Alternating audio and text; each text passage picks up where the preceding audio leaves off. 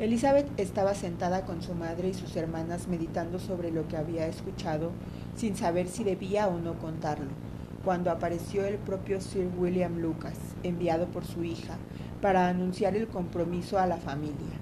Entre muchos cumplidos y congratulándose de la unión de las dos casas, reveló el asunto a una audiencia no solo estupefacta, sino también incrédula, pues la señora Bennet, con más obstinación que cortesía, afirmó que debía de estar completamente equivocado, y Lidia, siempre indiscreta y a menudo maleducada, exclamó alborotadamente, Santo Dios, ¿qué está usted diciendo, Sir William? ¿No sabe que el señor Collins quiere casarse con Elizabeth? Solo la condescendencia de un cortesano podía haber soportado sin enfurecerse aquel comportamiento, pero la buena educación de Sir William estaba por encima de todo.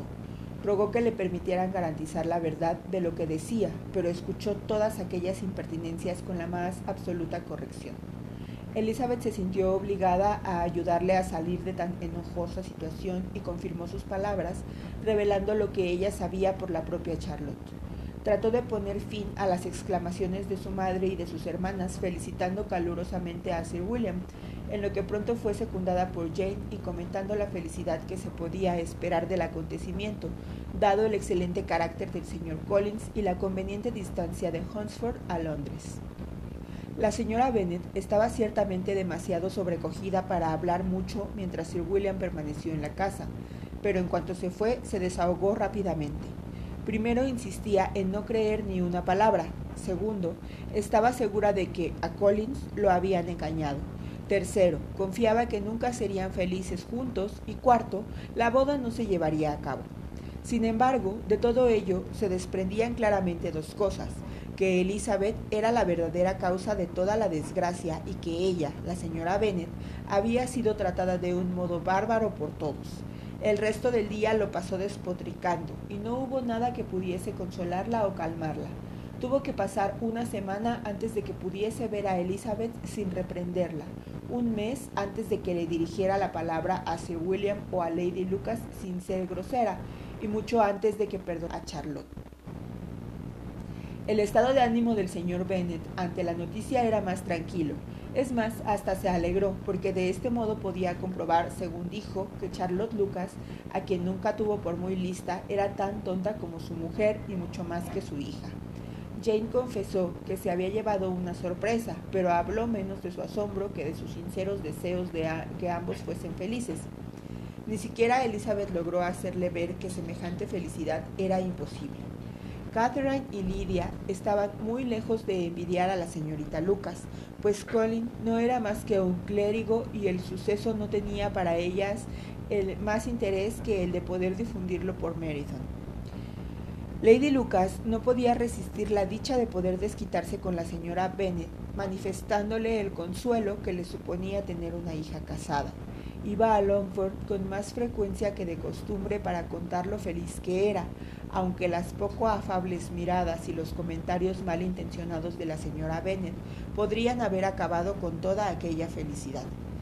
Entre Elizabeth y Charlotte había una barrera que les hacía guardar silencio sobre el tema, y Elizabeth tenía la impresión de que ya no volvería a existir verdadera confianza entre ellas.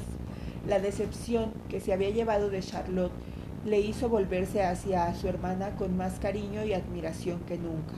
Su rectitud y su delicadeza le garantizaban que su opinión sobre ella nunca cambiaría y cuya felicidad cada día la tenía más preocupada, pues hacía ya una semana que Bingley se había marchado y nada se sabía de su regreso.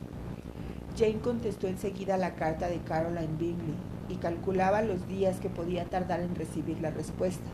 La prometida carta de Collins llegó el martes, dirigida al padre y escrita con toda la solemnidad de agradecimiento que solo un año de vivir con la familia podía haber justificado.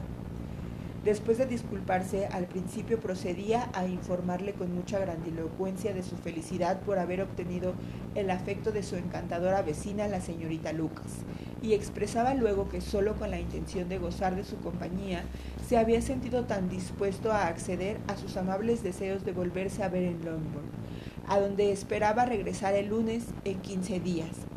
Pues Lady Catherine agregaba, aprobaba tan cordialmente su boda, que deseaba que se celebrase cuanto antes, cosa que confiaba sería un argumento irrebatible para que su querida Charlotte fijase el día en que habría de hacerle el más feliz de los hombres.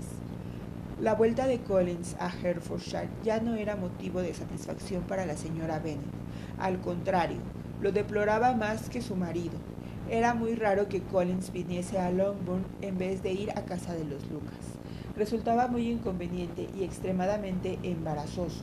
Odiaba tener visitas dado su mal estado de salud, y los novios eran los seres más insoportables del mundo. Estos eran los continuos murmullos de la señora Bennet que solo cesaban ante una angustia aún mayor, la larga ausencia del señor Bingley. Ni Jane ni Elizabeth estaban tranquilas con este tema. Los días pasaban sin que tuviese más noticia que la que pronto se extendió por Meryton, que los Bingley no volverían en todo el invierno. La señora Bennet estaba indignada y no cesaba de desmentirlo, asegurando que era la falsedad más atroz que oírse puede. Incluso Elizabeth comenzó a temer, no que Bingley hubiese olvidado a Jane, sino que sus hermanas pudiesen conseguir apartarlo de ella.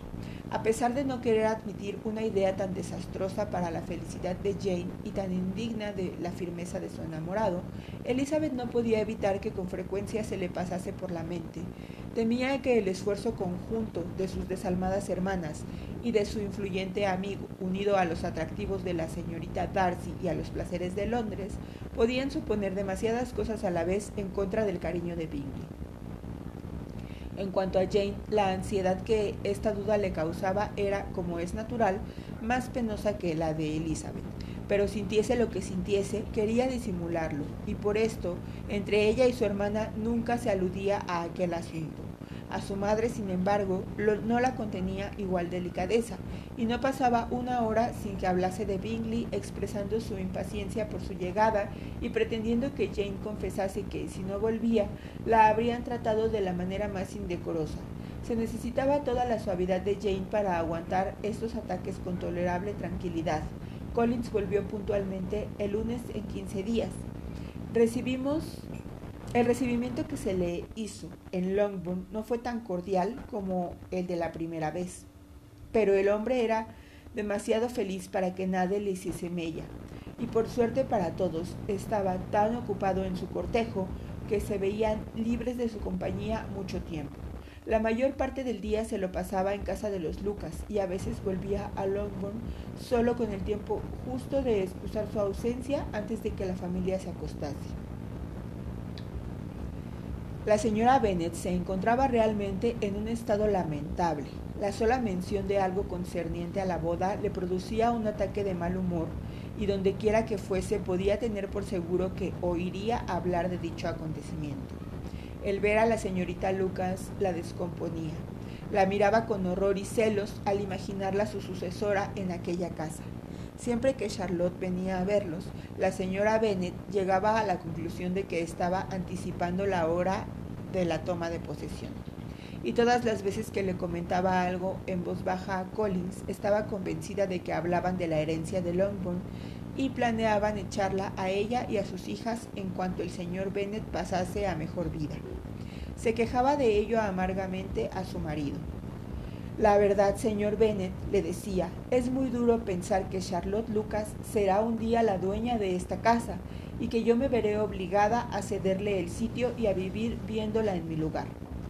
Querida, no pienses en cosas tristes, tengamos esperanzas en cosas mejores animémonos con la idea de que puedo sobrevivirte. No era muy consolador que digamos para la señora Bennet, sin embargo, en vez de contestar, continuó. No puedo soportar el pensar que lleguen a ser dueños de toda esta propiedad. Si no fuera por el legado, me traería sin cuidado.